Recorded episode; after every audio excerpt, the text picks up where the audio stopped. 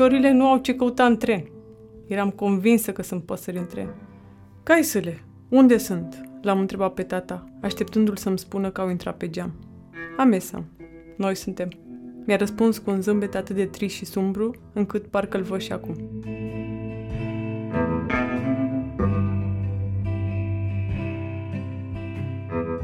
Bine ai venit la Dor Audio, podcastul cu povești din Dor, citite de autori sau de jurnaliști din redacție. În acest episod o ascultăm pe Rovena Marin. Rovena a crescut într-o familie tradițională de romi și a urmat o vreme destinul prestabilit al femeilor din comunitatea ei. Apoi a început să caute cine este cu adevărat.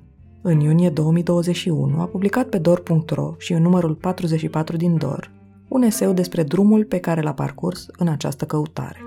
Acum Rovena trăiește la New York, unde lucrează în vânzări pentru Google, e cofondatoare a unei comunități de autodezvoltare pentru femei și scrie o carte despre istoria familiei sale. Dacă la final o să simți că povestea te-a ajutat sau te-a emoționat, susține Dor cu un abonament digital. Găsești detalii pe dor.ro susține. Eu sunt Maria Bercea, gazda acestui episod din Dor Audio și te invit să o ascultăm pe Rovena.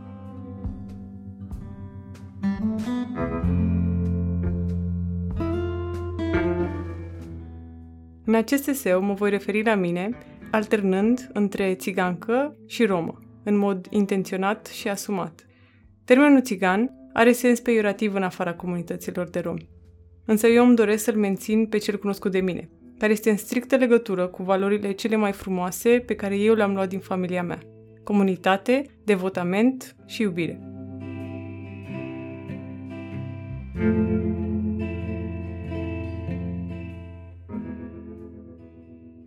Mă uit la mâinile mamei mele cu atâta drag.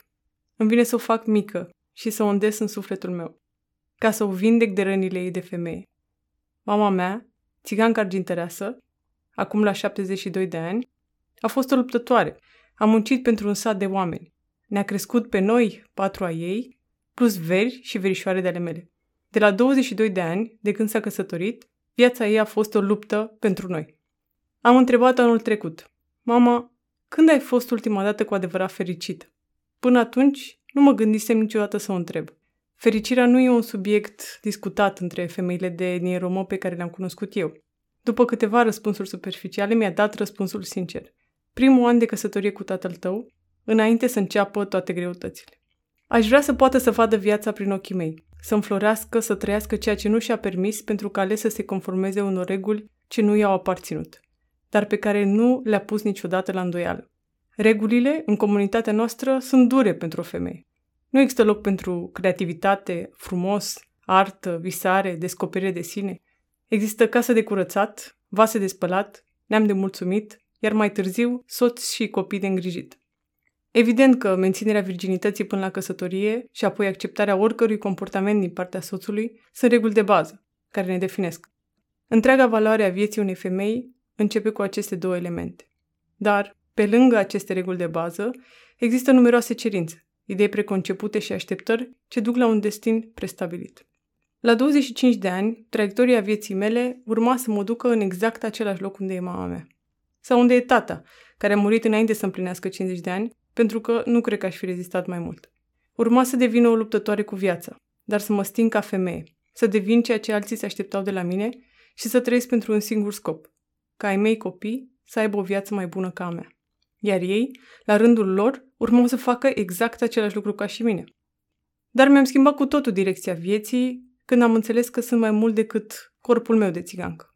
Am pornit atunci pe un drum sinuos pentru a descoperi cât mai mult sunt. După 8 ani, sunt încă în căutare, dar mult mai aproape de răspuns.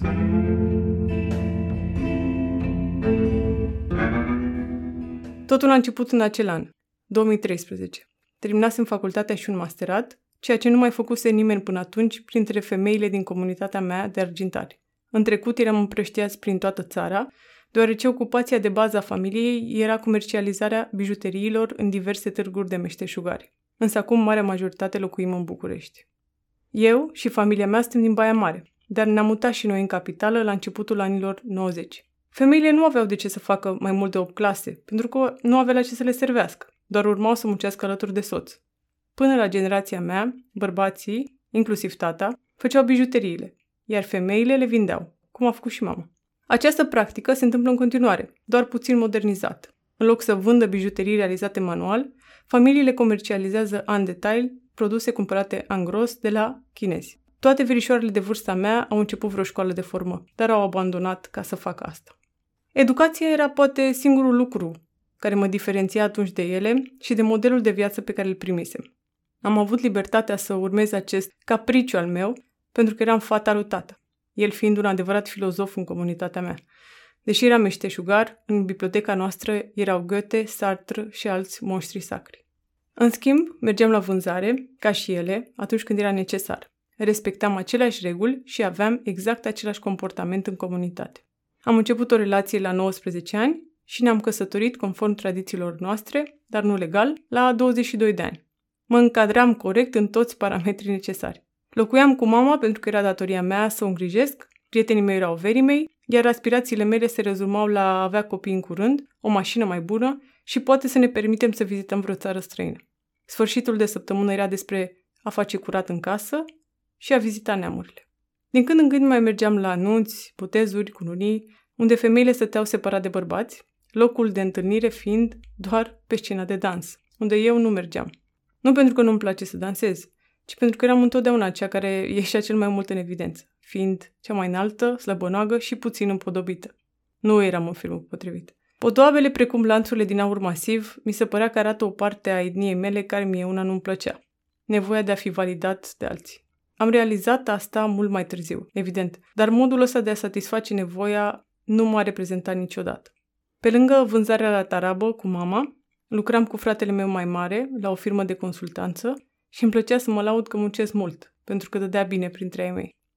Într-o dimineață m-am întâlnit cu fata nașului meu pe stradă și m-a întrebat de ce am cearcă așa de pronunțate. Muncesc mult, i-am zis, satisfăcut. La 21 de ani încercam să plec la studii în Anglia, dar am dat înapoi rapid. Mi-am dat seama că trebuia să stau un an și asta ar fi însemnat să mă întorc de acolo cu o reputație îndoielnică.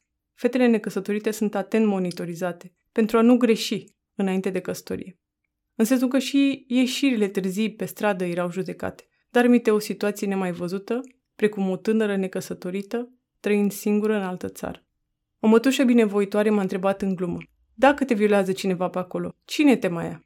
Dar cum am dus în Anglia câteva zile ca să vizitez campusul, gândul meu era doar la gluma ei.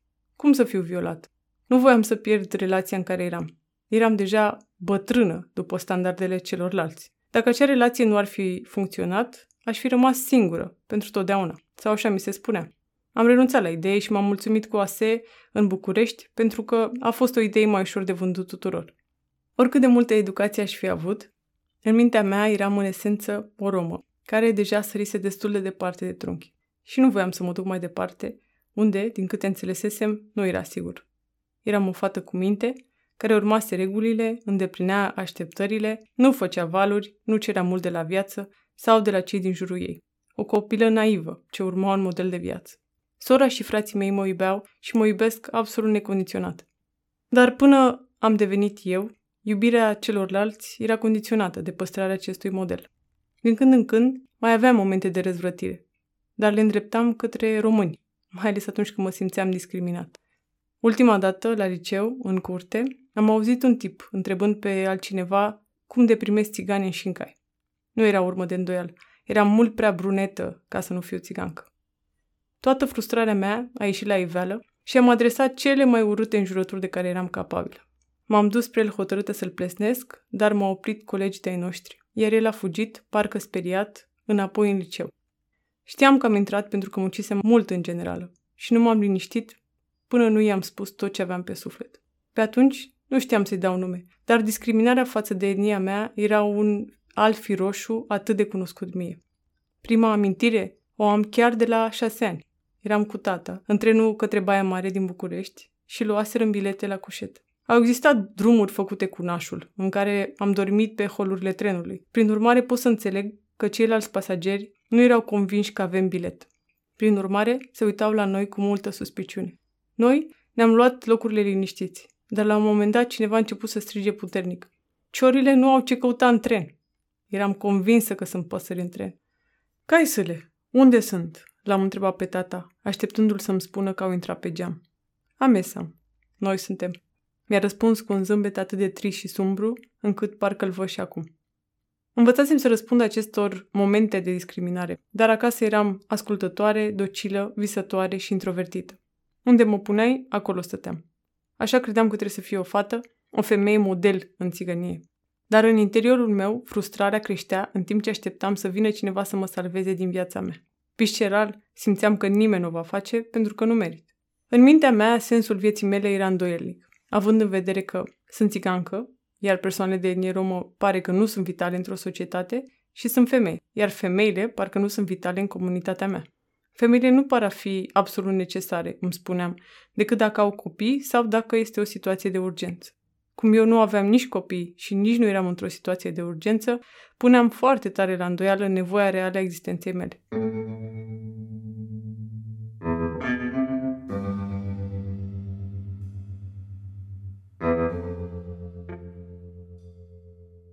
Ce s-a întâmplat la 25 de ani și m-a pus pe o traiectorie total diferită a fost o tragedie.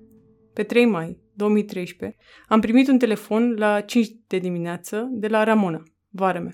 Am rămas buimacă și când am auzit prima dată cuvintele alea nenorocite, atât de clar spuse, am sărit în picioare și am început să strig cu toate puterile. Nu am murit, nu se poate, ești nebun. O oră mai târziu am văzut cu ochii mei că nu era nebun.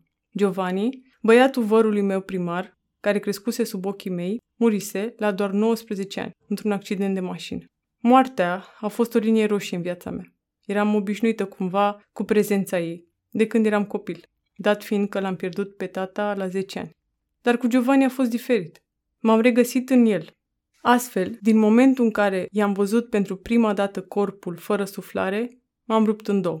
O parte din mine, țiganca Rovena, a făcut ceea ce era necesar în acel moment. Plâns cu toți ai mei, făcut curat, pus masa, împărțit. O altă parte din mine s-a sustras. Într-una dintre cele trei seri de priveghi, nu m-am mișcat deloc de lângă Giovanni.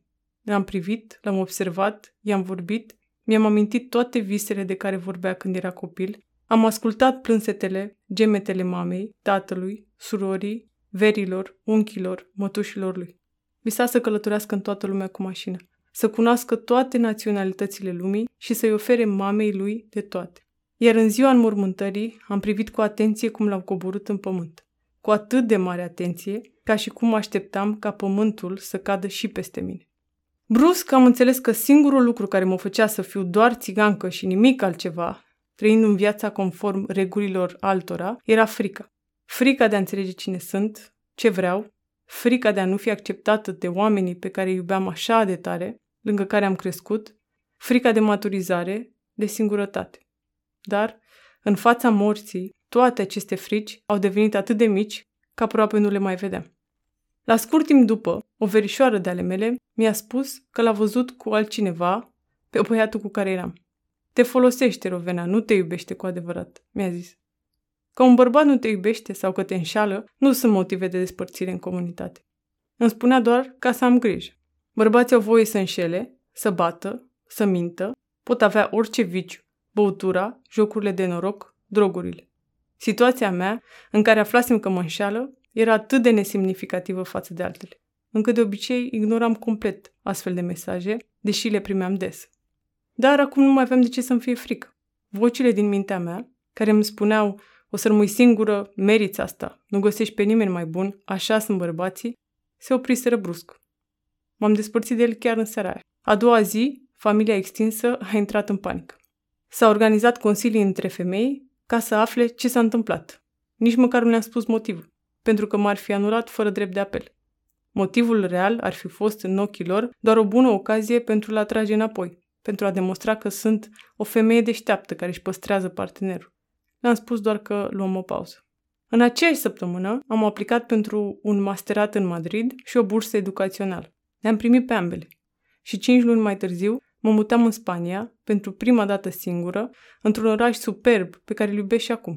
ce drept, despărțirea chiar a fost o pauză, pentru că presiunile au fost mult prea puternice. Am plecat și am decis să menținem relația la distanță. Pe 14 octombrie m-am mutat și pe 17 am început cursurile la o facultate franțuzească cu un campus în Spania. Nu știam spaniolă decât ce auzisem prin telenovele când eram copil. Nu cunoșteam pe nimeni, iar singura româncă de la acea facultate, pe care o contactasem dinainte de a ajunge în Madrid, nu ținea neapărat să mă cunoască, cu atât mai puțin să mă ajute. Chiar și așa m-am descurcat. Chiar din prima săptămână la cursuri, am început să observ o rovena pe care nu o cunoșteam până atunci, de care începea să-mi placă foarte tare. Curajoasă, proactivă, liderul informal al clasei pe diverse teme administrative și chiar deloc departe, la nivel de cunoștințe, de colegii ei. După prima lună, mă mai opream să mă gândesc, când ajungeam seara acasă de la cursuri, cum de nu m-a violat nimeni până atunci. Pentru că primisem această avertizare de la o mătușă pe care o respectam, mă gândeam serios la asta când eram pe stradă seara. Dar nici măcar această frică, mai de mult paralizatoare, nu mă mai oprea. În scurt timp, am devenit voluntară pentru o asociație studențească ce organiza un startup weekend în campus. Deși făcusem 5 ani de facultate, nu fusesem măcar o dată voluntar, pentru că începusem să lucrez din al doilea an și seriile o ajutam pe mama la piață. Țin minte pagina albă pe care scria Do you want to help organize a massive event at the school? Join us today. Era scris cu albastru și mi-amintea cumva de Alice în țara minunilor, înainte să găsească intrare. De aceea m-am înscris. Am devenit liderul organizatorilor. În ultima dimineață a evenimentului, după o vineri și o sâmbătă cu peste 16 ore de lucru pe zi, așteptând autobuzul, aveam o bucurie în suflet că nu puteam sta pe loc. M-am găsit că dansez în stație singură la șapte de dimineață. Șoferul a început să râdă când s-a oprit și mi-a zis Me alegraste la mañana, gracias. M-am așezat pe un scaun și atunci am realizat că în sfârșit sunt pe drumul cel bun. Așa se simte să fii cu adevărat fericită, mi-am spus. Fără un motiv real, chiar dacă sunt epuizată, dar pur și simplu știu că sunt pe drumul cel bun și de aceea sunt fericită. La eveniment, una dintre participante mi-a zis Răbdarea și dorința ta ca noi să reușim m-a motivat să vin și azi. Devenisem din copila docilă o fată ce putea aduce bucurie, motivație și valoare altora. Îmi plăcea de mine mult mai mult. În acea iarnă am plecat în Asia, deoarece așa era gândit masteratul pe care îl făceam. Studiam în vari părți ale lumii pentru a avea expunere la diverse culturi. Prima oprire a fost Mumbai, unde, după șocul primelor zile, m-am adaptat și păream localnic. M-am prietenit cu Shrada, o indiancă ce studiase în Anglia, care ne-a luat pe mine și pe alți colegi sub aripa ei și ne-a dus peste tot. Mama ei a vrut să-mi arate un bazar din oraș, unde urma să îmi pună la testare abilitățile mele de a negocia. Cumva o distracție pentru ei, pentru că de obicei europenii suferă în astfel de momente. După 20 de minute, văzându-mă ba războindu-mă cu negustorii, ba povestindu-ne viețile, s-a plictisit și voia să plecăm. Dar eu nu voiam să mă opresc. În timp ce mă ciondăneam cu simpaticii negustori, am realizat că nu mai eram țigancă, deși eram poate mai țigancă decât fusesem vreodată. Etnia mea, acolo, nu mai conta sub nicio formă. Însă mă bucuram de ceea ce învățasem să fac printre ei mei. Să negociez, să citesc cu oamenii, să-i calc pe nervi până când ajungem să ne cunoaștem atât de bine că ne place. Să descoper limitele mele și ale celor cu care conversam și să le testez doar atât cât să nu se simtă. Mă bucuram de mirosul bazarului aluia, o combinație între mirodenii, pielării, mâncare gătită și praf de sunetul momentului pe care îl cunoșteam așa de bine. Agitație, târg, vânzare. Atât de departe eram acasă. Dar o casă în care nu eram judecată pentru cine sunt sau nu sunt. Eram de ajuns, așa cum eram.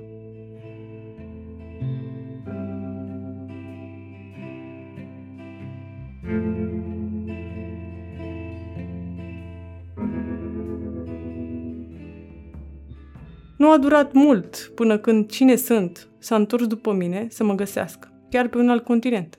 Eram în Beijing de Moș Nicolae. Pentru mine, Moș Nicolae înseamnă chiar mai mult decât Crăciunul.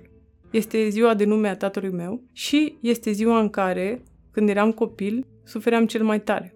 Dacă de Crăciun ai mei se descurcau și cumva făceau astfel încât să avem de toate, de Moș Nicolae, de multe ori, abia aveam ce să punem pe masă. De aceea, în acea zi, Prima dată când nu eram acasă de acea sărbătoare, am pus o melodie pe Facebook. Smiley. Acasă. Atât mi-a trebuit. Am primit mesaje private de la veri, mătuși, unchi, verișoare, care doar nu mă înjurau, pentru că mi-a lăsat familia, mama bătrână, băiatul cu care eram, ca să studiez, când eu de fapt eram în China. Iar acum, de ce postam acea melodie? Cam cât poți fă să fii de falsă, mi-a zis vara mea cu care am crescut. Din acea zi am hotărât să mă depărtez sufletește de ei toți. Simțeam că între ei mei nu puteam fi cine sunt, iar în lume nu puteam fi țigancă. Nici la masterat nu am pomenit nimic despre etnia mea, pentru că deja aveam o stigmă pusă, fiind din România. Prietena mea, bulgăroaică, mi-a mărturisit că i-a auzit pe alți colegi vorbind despre asta. Până când te-au cunoscut, au fost un pic precauți, pentru că vii din România. Și știi ce reputație au româncele aici. Nu știam. Nu au deloc o reputație bună. Nici o etichetă din cele pe care le purtam nu era câștigătoare. Nici țigancă, nici româncă, nici femeie. Așa că am decis că o să fiu eu. Și atât. Doar că mi-a luat câțiva ani buni ca să descoper cu totul toate părțile componente ale acestui eu. La evenimentul pe care îl organizasem la facultate, am cunoscut-o pe fondatoarea unui startup, care m-a angajat în echipa ei de marketing. Timp de 2 ani, acolo am învățat tot ce știu acum. Am lansat o piață nouă, am condus o echipă, am devenit o femeie de succes, cu un început de carieră. Salariul meu era de ajuns cât să plătesc chiria, să trăiesc decent și să trimit și bani acasă. Acest lucru s-a tradus în faptul că mama nu a mai fost nevoită să vândă la o tarabă în piața Obor la 65 de ani. Eram foarte mândră de mine, iar zilele și seriile în Madrid erau magic de ușor de trăit. Parcă eram într-un bas, tot timpul cu zâmbetul pe buze. Nu pentru că erau toate roz. Înainte să am un job, am avut zile în care realmente mi-era foame și trebuia să drămuiesc 7-10 euro pe zi maxim, ci pentru că nu aveam presiunea etniei mele. Simțeam că îmi cresc aripi, dar știam că mi se vor tăia de îndată ce mă întorc acasă. Odată ce simți gustul zborului, nu vrei să te mai târăși pe burtă. Însă, oricât de important era pentru mine să învăț să zbor și oricât de curajoasă devenisem, era totuși ceva acolo ce nu mă lăsa să dorm. Nu voiam să dezamăgesc fără cale de întoarcere. Într-una dintre sările lăcoroase de martie m-a sunat Anca, fostă colegă de facultate și una dintre cele mai bune prietene ale mele, care m-a inspirat în dorința mea de a descoperi lumea când a plecat în Franța la studii cu câțiva ani înaintea mea. Chiar și Anca primise un sfat de la mama ei să aibă grijă cu mine, pentru că sunt de indien romă. Dar Anca a știut mai bine și a ignorat-o. Eram în bucătăria apartamentului în care locuiam cu alte patru fete, un apartament atât de mic că n-aveam loc de un dulap în cameră. M-am dus la mine în dormitor și am vorbit ca de obicei mai mult de ori. Printre altele, m-a întrebat, Rovi, ești fericit acolo? Sunt fericită oriunde, numai nu acasă, i-am zis. A doua zi m-a recomandat pentru un job la AXA, în Paris. Și, la scurt timp după, am luat toate interviurile. L-am sunat pe băiatul cu care eram și am dat vestea. Mi-a zis că e cazul să mă întorc acasă. Avea dreptate. Cât de mult pot să fug? I-am spus altă dată încă. Nici nu mai țin minte dacă mi-a răspuns la întrebarea asta. Nu știam de ce anume fug. Știam doar că nu vreau să mă întorc la cine eram. La viața cu un iz de greutate pe umeri și zile cu vreme de noiembrie târziu. Devenisem o femeie pe care o admiram și nu voiam să o dezamăgesc. Which way? Which way? întreba Alice în poveste la un moment dat. Acolo eram și eu. Mă dezamăgesc pe mine sau pe ei mei? Cu această întrebare am început săptămâna următoare. Era luni de dimineață și venisem la birou cu acest sentiment de încotro acum. Eram în bucătărie, îmi pregăteam o cafea cu lapte când am primit un telefon. Rovi, poți să vorbești? Era Loredana, sora mea mai mare. Zic, da, uite, tocmai ce mi-am făcut o cafea. Ce faci? Cum ești? Totul ok? Da, da, totul ok. Doar că am vești mari pentru tine. Dacă ești în picioare, stai jos. Nu trebuia să mai zică nimic. Își dorea de ani de zile și în sfârșit se întâmpla. Era însărcinată. Am vărsat cafeaua aia pe pantaloni, dar nu mi-a păsat. Am fost toată ziua fericită. Urma să fiu iar mătușă. Mai aveam doi nepoți și o nepoată, copiii fraților mei pe care îi ador. Dar, dacă mai stăteam mult departe, urma să fie primul nepot pe care nu-l văd cum se dezvoltă și crește. Drumul începea să se croiască. În aceea săptămână, fondatoarea care mă angajase ne-a chemat pe toți vineri, aproape de sfârșitul zilei, ca să ne dea o veste. De data asta nu am mai avut o cafea în mână și bine a fost, pentru că aș fi aruncat-o pe ea. Startup-ul urma să se închidă în câteva săptămâni din cauza unor probleme financiare despre care nu ne spusese niciodată. Drumul a devenit și mai clar. Presiunile de acasă, dorința de a fi acolo pentru sora mea și faptul că urma să rămân fără job m-au făcut să mă întorc în România. Începusem să alerg des în acel an. În sâmbăta săptămânii în care am luat decizia să mă întorc, am ieșit să alerg chiar înainte să răsare soarele, pentru că nu puteam dormi. Picioarele alergau fără mine și am plâns tot drum, până când m-am oprit într-o grădină, un loc în care nu mai fusesem până atunci. Era ianuarie și totuși câțiva trandafiri erau înfloriți. Cumva, acea idee de trandafir înflorit târziu și poate faptul că m-am descărcat plângând până acolo, m-au făcut să zâmbesc. Ceva în sinea mea mi-a spus, va fi bine. Aveam așa de mare nevoie să știu asta. Și așa, oaia neagră s-a întors acasă.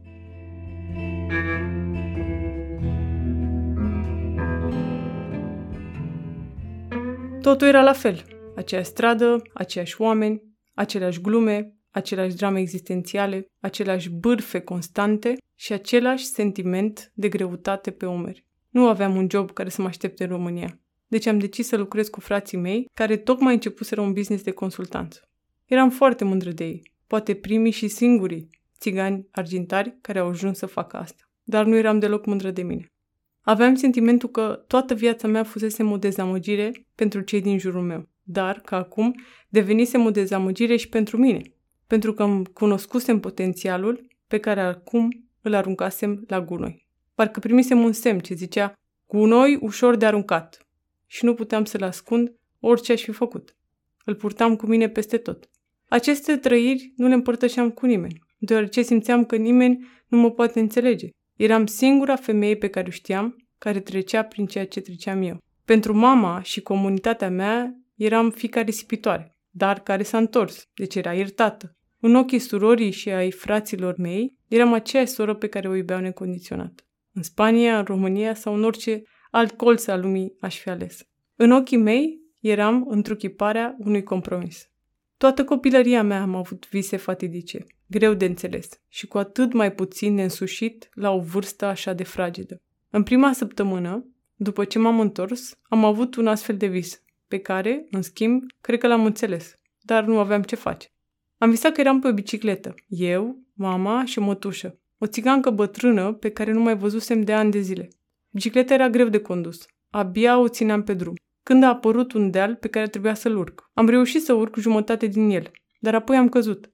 M-am rănit grav, dar mama și cealaltă femeie s-au ridicat și au mers înapoi de unde începusem să urc. M-am trezit gândindu-mă. Știu, o să cad la un moment dat, rău, dar sunt și o să rămân cine m-am născut. Trebuie să mă urc dealul. La scurt timp după, a venit ziua de naștere a nașului meu și copiii lui au organizat o petrecere.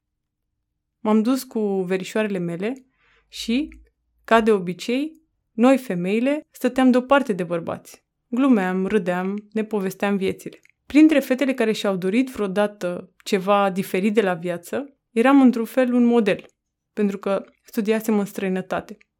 Dar, cum spuneau ele, tot țiganca ai rămas. Pentru că mă întorsesem lângă mama, lângă sora mea pentru că iertasem bărbatul cu care mă înșelase, nu mă scuturasem complet de cine eram. Printre cele mai în vârstă și mai tradiționale, eram de o reputație îndoielnică. În acea seară, era foarte clar cine consideră ce, pentru că în funcție de asta mi se adresau rovi sau făi. Nu mă deranja modalitatea asta de adresare, nu are neapărat o semnificație în general. Însă, în acel context, era evident o modalitate de a crea o distanță între mine și ele, cele cu reputația intactă. Dar frica de judecată, paralizatoare în trecut, dispăruse. Le vedeam pe fiecare dintre ele pentru cine sunt cu adevărat. Femei cu admirație sau frică de necunoscut. Nu era despre mine, ci despre ele. Frica mea a devenit compasiune pentru ele. Înspre dimineață, când mai toți bărbații erau băuți, ne-am unit cu toții pentru că făcuseră ultima rundă de carne la grătar. Momentul ăsta, în care un grup de bărbați țigani gătesc, e poate singurul în care am observat vreodată iubirea pe care o au pentru soțiile lor. le cheamă la masă cu atâta acceptare și iubire, de parcă cer aprobare. Hai și orale, tehan, că termini sardeam. Haideți, fetelor, să mâncați, mâncarea e gata, anunță un văr de-al meu cu mândrie. Ne-am pus să mâncăm cu toți, poate 20 de persoane, pentru că suntem mulți când ne adunăm. Și unul dintre băieții nașului meu, mai în vârstă decât mine, i-a spus unei fete. Păi prima dată pune să mănânce soțului tău și apoi în fule că tu, grasul. Trebuia să fie o glumă proastă, să râs chiar. Dar fata s-a ridicat și s-a dus să-i pună mai întâi soțului o bucată de carne pe farfurie când oala era lângă el. M-a ridicat în picioare, zâmbind, și am spus vărului meu. Dar tu de ce nu e pus să mănânce, dacă îți pasă așa de tare? Sau așa ești tu, misogin? Nu vezi că a început să mănânce? Mai ești și gravidă. Nu ți este deloc rușine cu cine ești și ce reprezinți? S-a făcut liniște. Nu mi-a răspuns nimic. Eu m-am așezat la locul meu și femeile, mătu și verișoare, de lângă mine, au început să mă certe în șoaptă. Toți bărbații au ieșit din camera în care eram, iar noi am rămas singure. Am plecat la scurt timp după și nici nu m-am mai întors vreodată acasă la nașul meu, pe care realmente îl iubesc. O răzvrătire de felul ăsta poate avea consecințe grave, cum ar fi faptul că urma să fiu vorbită de rău și chiar exclusă din anumite cercuri. Din acel moment știu că am devenit subiect de discuție. Un exemplu prost pentru fetele tinere. Eram foarte dezamăgită de mine însă, pe multe teme, dar nu îmi mai era frică să spun ceea ce cred cu adevărat. Mai mult decât atât, am simțit că acum aveam chiar o responsabilitate să spun ceea ce cred. Câștigasem cunoștință de sine și cunoștință a adevărului. Eram furioasă pentru ceea ce realizam acum că a fost un comportament înjositor din partea unor persoane pe care le consideram ca fiind o autoritate, precum verii mei mai mari. Iar responsabilitatea pe care o simțeam era pentru fetele care nici măcar nu realizau încă acest adevăr. Cu noi perspective și o dorință arzătoare de a manifesta noua mea personalitate, am aplicat pentru un job la IBM, pe care l-am luat. Am cunoscut persoane noi, am învățat foarte mult, mi-am făcut prieteni noi, dar nici de data asta nu vorbeam despre faptul că sunt țigancă. Era, poate, evident. Nu aș fi negat nicio secundă. Dar nu vorbeam deschis despre viața mea personală. Trăiam în continuare o viață dublă, așa cum am făcut-o înainte să plec. Doar că acum observam că eram aceeași persoană în ambele lumi.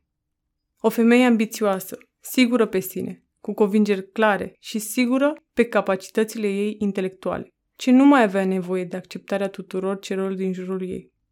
Am renunțat la cele mai multe dintre prieteniile vechi, m-am îndepărtat de toate neamurile pe care le consideram nocive și în fața discriminării, din cauza etniei sau a genului, deveneam o fiară. S-a întâmplat ca la o petrecere de Crăciun a companiei să aud o remarcă de la un coleg pe care îl cunoșteam doar din vedere, legată de maneliștii împuțiți, care nu mor sub nicio formă, pe când alți oameni mai buni o fac. Mai auzisem ideea asta într-o altă conjunctură, de la colegii de la un alt loc de muncă, și nu spusesem nimic. Însă, de data aceea, am spus atât. Uite-te în ochii mei și spunem că ai vrea să mor eu față de altcineva mai bun ca mine. Și eu sunt manelistă. Nu cred că împuțită neapărat. Verii mei, cu toții sunt maneliști. Unchii mei, mătușile mele, cum facem? Adică, mi-a răspuns bulversat. Cred că te-ai prins. O țigancă manelistă tocmai te-a auzit spunând ce ai spus, i-am răspuns. A fost un schimb de repli scurt, pentru că nu ne cunoșteam foarte bine. Iar eu nu voiam să-mi stric seara. Dar de atunci nu s-a mai uitat niciodată în ochii mei, când ne-am întâlnit pe holurile companiei. Nu cred că este un om rău, dar cred că nu ne cunoaște sub nicio formă. Această unire a personalității mele în ambele lumi m-a ajutat în viața mea de zi cu zi și în momentele cele mai grele. Nepotul meu, băiatul surorii mele, s-a născut cu probleme de sănătate. După un an de stat cu el prin spitale, sora mea a reușit să primească fonduri caritabile pentru a-l duce la un tratament în Viena.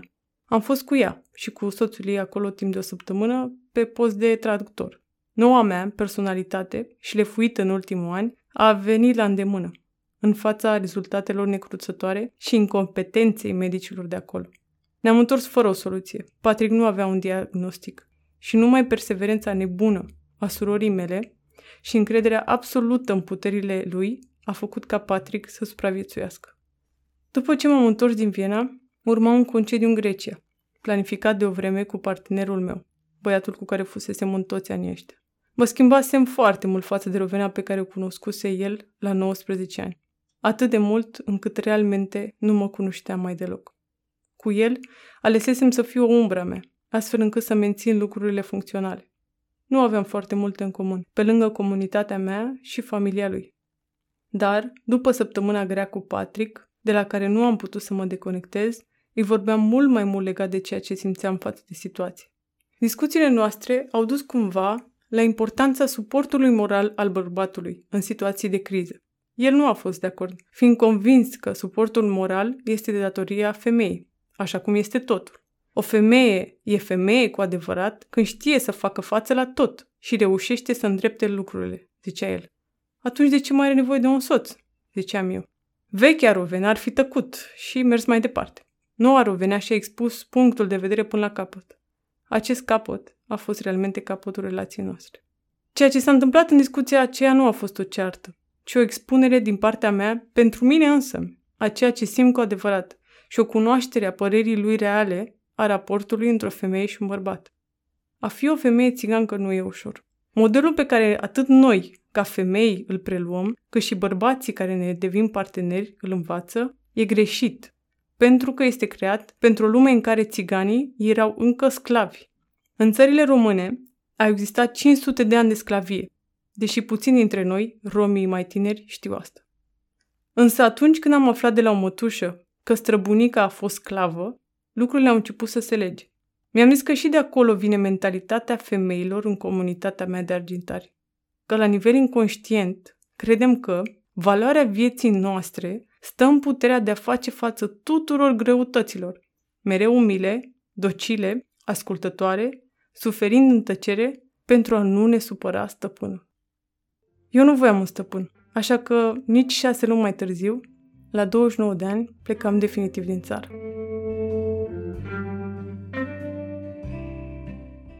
Am aplicat pentru un job la Google, în Irlanda, pe care l-am luat. În perioada în care trebuia să mă decid dacă accept oferta și mă mut din nou, toate forțele posibile au intrat din nou în joc ca să mă oprească. Mama, care până atunci, văzând cât sufăr, acceptase ca eu să merg mai departe, dintr-o dată făcea presiuni ca să rămân. Pleci iar? Cui mă lași? Îmi spune. Nu pleca. Puneți viața în ordine, mamă, că ai aproape 30 de ani. Ce mai faci de acum? Toți dintre ei mei cu care mă întâlneam mă certau, pentru că mă despărțisem, pentru că o lăsam singură pe mama și mai ales pentru că nu mă mulțumesc cu ceea ce am. Ai mașină, ai loc de muncă, ai casă, ai partener, ai toată familia aici. Ce mai vrei? De ce nu ești deloc recunoscătoare pentru ceea ce ai și îl mânii pe Dumnezeu așa? Pe asta, ultima, am simțit-o până în suflet. M-a făcut să mă îndoiesc foarte tare, pentru că eu am o relație specială cu Dumnezeu. Oare chiar îl mâni? Mă întrebam seara când puneam capul pe pernă. A fost extrem de greu să nu cedez, dar nu am cedat. Sufletul meu avea nevoie să se exprime liber și pentru asta trebuia să fiu departe. În lumea țiganilor nu e loc de așa ceva, iar eu acum eram destul de nebună ca să cer un astfel de drept. A nebunii de tot, se spunea despre mine. I-a luat Dumnezeu mințile. Nu știe ce face, o să-i pară rău. O să se întoarcă de acolo plină de regrete, pentru că și-a lăsat familia. Maică sau să moară din cauza ei, de singurătate și tristețe. Cu aceste idei am plecat în Irlanda. La biroul Google de acolo lucrează peste 7000 de oameni, pentru toate piețele din Europa, Africa și Orientul Mijlociu. Prin urmare, lucram alături de colegi din Norvegia, Finlanda, UK, Turcia, Rusia, Moldova, Franța, Germania, Spania chiar și China, Statele Unite sau India. După șocul primelor șase luni, în care mă comportam ca un copil sărac dus la Disneyland, disperat să nu-l dea cineva afară, am început să mă adaptez. O trăsătură definitorie pentru noi, cei de etnie romă, este că ne putem adapta la orice situație. În situația aceea, această pricepere mi-a venit foarte bine.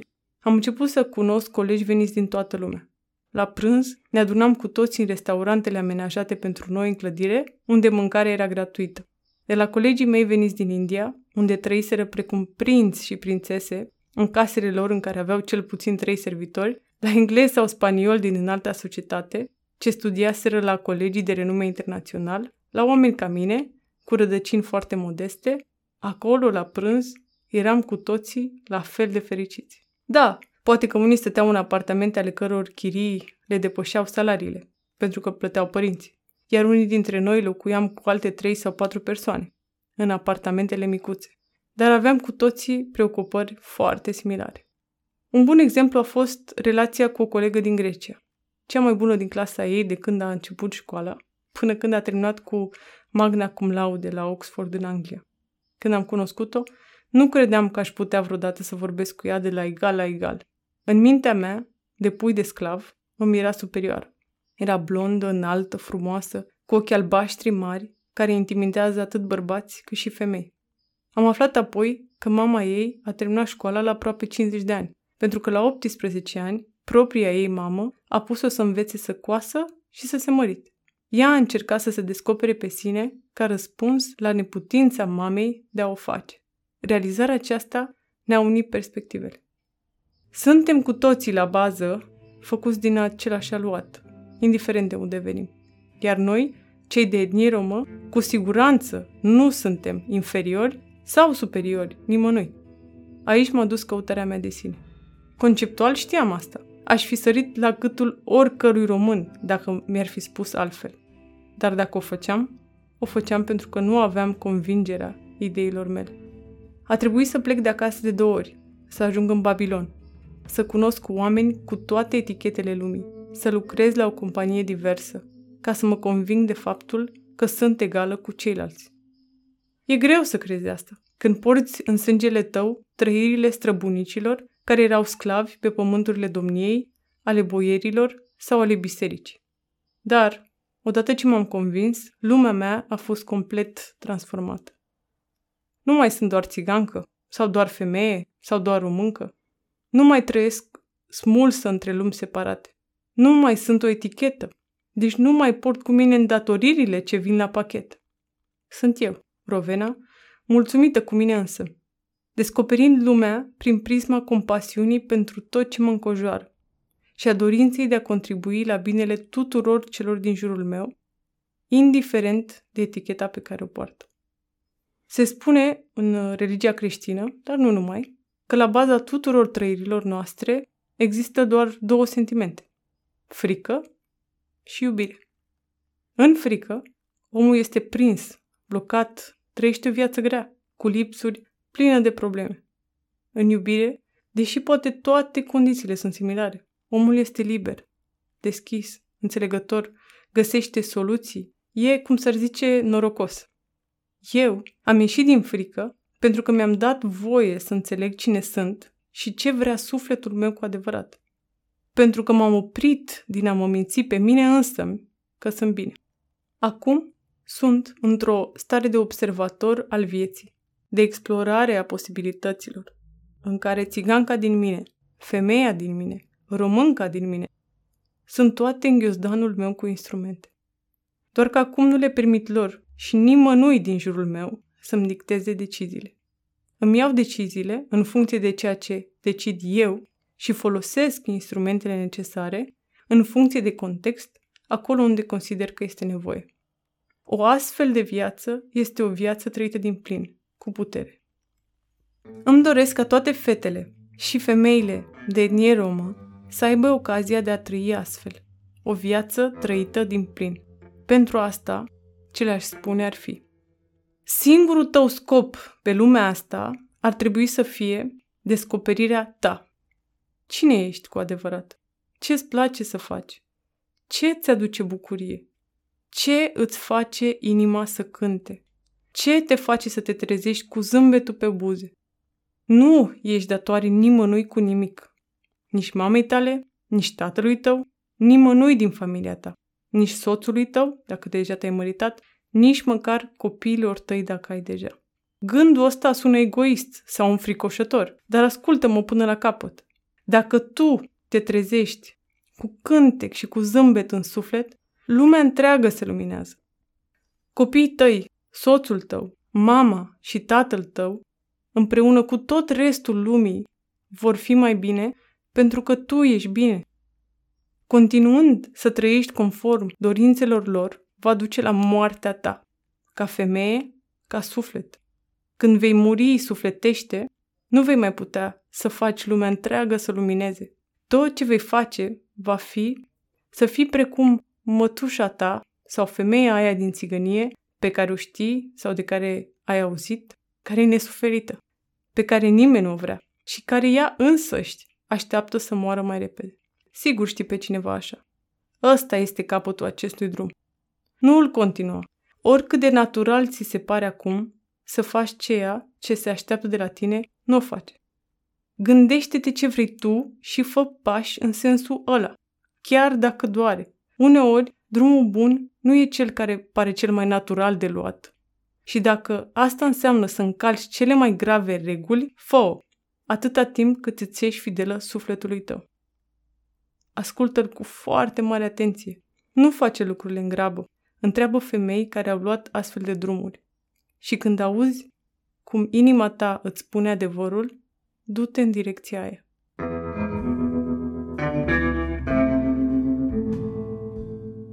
La patru ani de când am plecat în Irlanda, mama e foarte bine. Locuiește cu sora mea și băiețelul ei, cu o verișoară de-a ei și o nepoată de-a mea. Numai singură nu este. Faptul că eu am plecat de acasă nu a făcut altceva decât să facă loc pentru alții. Nu mă poate vizita pentru că este claustrofobă și singura modalitate de a ajunge în Dublin este cu avionul. Dar eu mă duc acasă foarte des să o văd pe ea, pe sora și frații mei și câțiva dintre verii mei cu care încă păstrez o legătură foarte puternică. Restul comunității m-a exclus cu totul la început. Am citit într-un studiu de psihologie că acesta este unul dintre cele mai grave lucruri ce îi pot fi făcute unei persoane, pentru că poate avea consecințe pe termen lung asupra psihicului. În cazul meu, cred că sunt ok, pentru că familia Marin a fost întotdeauna foarte unită, ceea ce ne-a ajutat pe fiecare dintre noi să rămânem în picioare chiar și în fața momentelor foarte grele. Acum, o parte mică din comunitatea mea simt că mă acceptă așa cum sunt. Și poate chiar mă place, deși este ciudat și pentru mine. Însă nu mai scrie nimeni, decât acei câțiva veri cu care am crescut și care nu mă judecă. Partea bună este că nu mai primesc mesaje private răutăcioase când postez ceva pe rețelele de socializare. E liniște, așa cum ar trebui să fie. Am promovat de două ori în patru ani și recent m-am mutat cu jobul în New York. Libertatea mea financiară este un ajutor mare pentru mulți de acasă.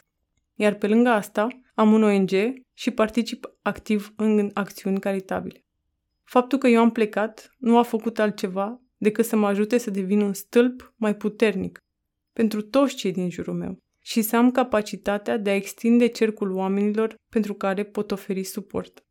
Sunt căsătorită, de data asta cu acte în regulă, soțul meu este american, profesor universitar, iar faptul că am plecat m-a făcut să-mi deschid lumea atât de mult încât să pot fi un partener de conversație și de viață pentru un om al cărui scop în viață este să învețe pe alții. Descoper viața liberă de constrângerile etichetei de femeie țigancă. O etichetă care, în oricare dintre cele două lumi din care facem parte noi, femeile de etnie romă, nu ne ajută. Mai departe de această etichetă, suntem suflete ce își doresc să creeze, să exploreze, să înfrunte viața în felul lor propriu, astfel încât, la sfârșit de drum, să poată spune că viața asta a meritat să fie trăită. Nu doar pentru că au avut copii, ci pentru că au fost creatoare, luptătoare, antreprenoare, artiste, actrițe, orice și-au dorit, soțiile unor bărbați incredibili și mame. Asta îmi doresc ca cineva să-mi fi spus la 15 ani. Asta îmi doresc să-i fi spus cineva mamei mele la 15 ani.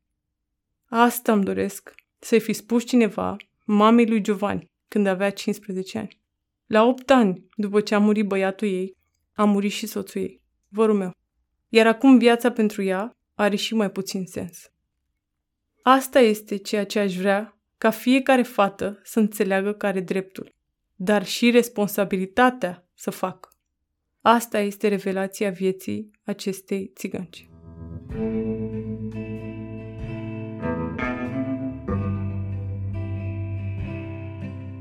Mulțumesc că ne-ai ascultat! Găsești varianta scrisă a acestui eseu pe dor.ro alături de fotografii din arhiva autoarei. Dacă vrei să-i scrii Rovenei, o găsești pe Instagram la Rovena Marin. Dacă povestea pe care ai ascultat-o te-a ajutat să înțelegi mai bine lumea în care trăiești, susține DOR cu un abonament digital. Găsești detalii pe dor.ro susține. Poți asculta peste 40 de episoade din Dor Audio pe Spotify, Apple Podcasts și în orice aplicație de podcasturi. Dacă ai gânduri despre aceste povești sau despre experiența de ascultare, scrie-ne la dor.arond.dor.ro